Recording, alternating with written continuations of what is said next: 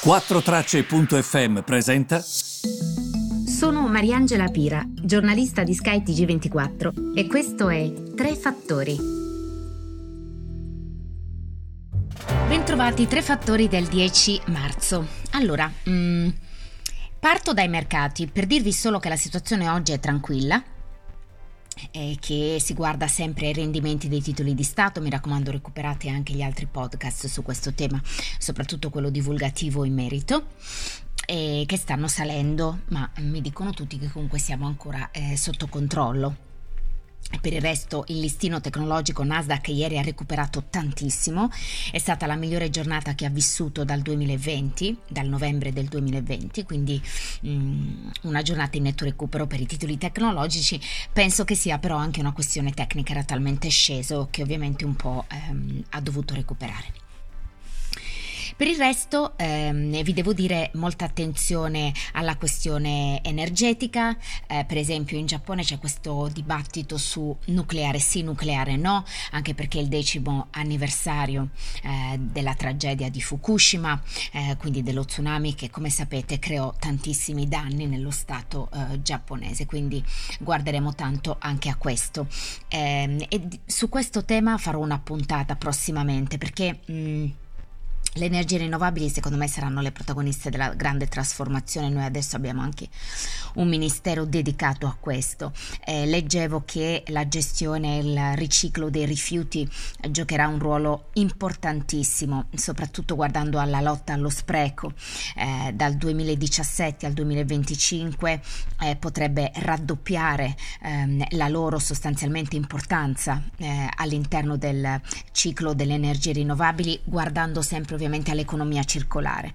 Guardavo che ehm, il 95% del valore complessivo dei volumi degli imballaggi in plastica che sono dispersi dopo un primo banale utilizzo rappresentano circa 120 miliardi di dollari ogni anno. Immaginatevi il potenziale. Um, se il 95% del valore complessivo in questo momento viene disperso, è ovvio che ci puoi lavorare su questo, no? Quindi mh, guarderò tanto anche a questo, anche perché nell'Unione Europea ogni anno più di 2,5 miliardi di tonnellate di rifiuti vengono prodotti e l'UE sta aggiornando la legislazione proprio nella gestione dei rifiuti per promuovere la transizione economica la transizione verso un'economia eh, circolare entro il 2050. Io sono ottimista perché guardando ai numeri è ovvio che c'è un grandissimo potenziale di cose da fare, quindi speriamo insomma che si vada verso la giusta direzione. Ehm, di questo ehm, e di altro parlerò prossimamente. Oggi la puntata di Sky TG24 Business è dedicata a questo, quindi sarà per me anche l'occasione di prendere degli appunti e di realizzare un podcast su questo tema. Vi volevo dare solo questi dati perché eh, mi hanno sinceramente basito quando li ho letti, sono numeri davvero importanti e, e credo non eh, conosciuti da tutti, ne parliamo sempre troppo poco. Oggi con il nostro corrispondente Pio D'Emilia parto da Fukushima per poi arrivare a quello che sta facendo A2A a casa nostra e vedere che cosa si può fare anche alla luce del nuovo ministero sulla transizione ecologica che abbiamo, come sapete, da quando si è insediato, si è insediato il governo Draghi. Infine, mm, un, um, un Piccolo aggiornamento sul video che ho fatto oggi su LinkedIn. Tutto è partito dal mio post di ieri sul presidente Mattarella che su LinkedIn ha avuto delle reazioni. Su Facebook ci sono stati anche parecchi insulti nei suoi confronti. È un'operazione che ha messo in piedi strategicamente in modo teatrale, si poteva vaccinare prima, non l'ha fatto perché non si fida dei vaccini, quindi bravo che hai aspettato un mese rispetto al tuo turno. Ho letto veramente dei commenti assurdi. Su LinkedIn in questo video e su Facebook in un video che uguale, eh, faccio sostanzialmente il punto su quelle che sono secondo me le differenze tra LinkedIn e gli altri social relativamente a un sano confronto, a un confronto che sia foriero di un dibattito positivo tra le persone.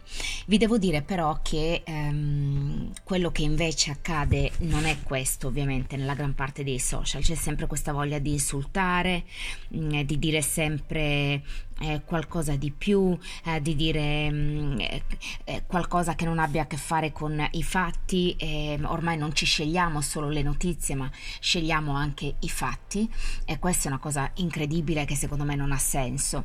Ehm, addirittura c'è chi scrive e questo preoccupa eh, perché significa proprio scrivere eh, ignorando eh, la verità. Eh, ignorante non, deri- non, è un termine così cattivo, eh, deriva proprio dal latino ignorare, quindi mh, non sapere determinate cose. Spesso io faccio riferimento a questo verbo perché secondo me è un po' quello che sta accadendo nel nostro paese.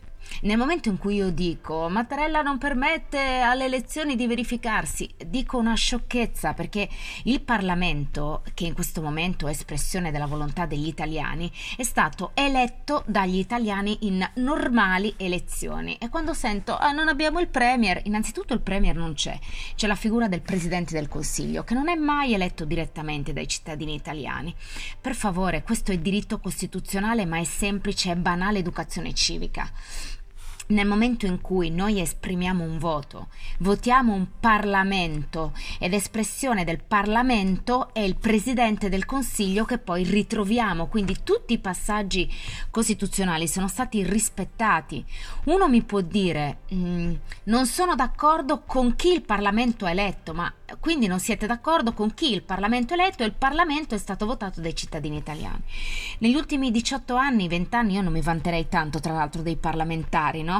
Quindi, ma i parlamentari sono nostra espressione. Come ricordo sempre, come amava ricordare Paolo Borsellino, la politica non è sopra di noi, la politica è nostra espressione. Mi spiego? Quindi quando dite che Mattarella sta facendo delle cose contro la volontà degli italiani è uno sciocchezzaio, perché Mattarella sta esattamente, da professore peraltro di diritto costituzionale, permettetemi, conosce la Costituzione forse meglio di noi, me compresa peraltro che amo la Costituzione.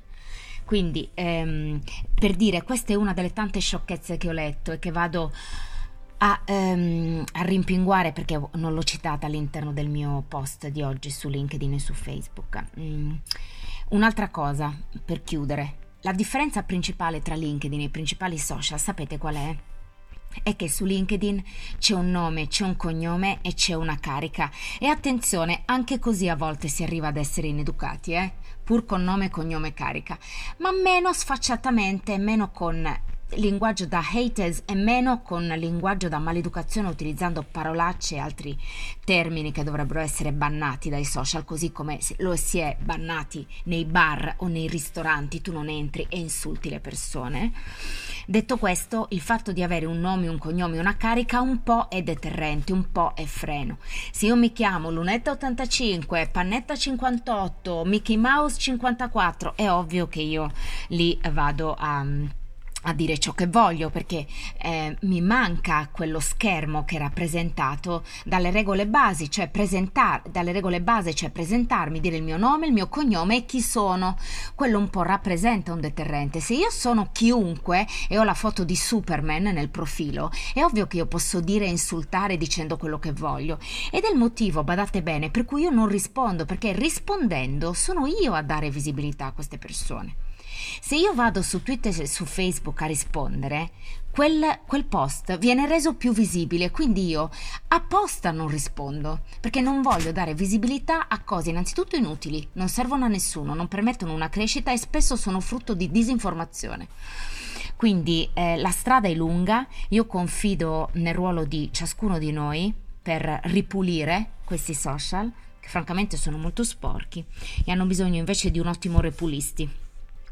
Questo per concludere il discorso che ho fatto già eh, sui, eh, su LinkedIn e su Facebook questa mattina. Secondo me non se ne parla mai abbastanza. Repetita Juvent e io eh, repetita Juvent finché vivo. Quindi eh, mi raccomando anche voi unitevi in questa lotta contro la negatività e lo spirito da hater senza capacità di discussione sui social. Si può essere in disaccordo, si può avere un'opinione contraria a quella di altri, ma lo si deve esprimere con rispetto. Si deve usare l'educazione. Quella che uso a casa mia la devo usare con persone che non conosco. Quest, questa è la regola base. Eh? E, ehm, grazie per avermi seguito e a domani!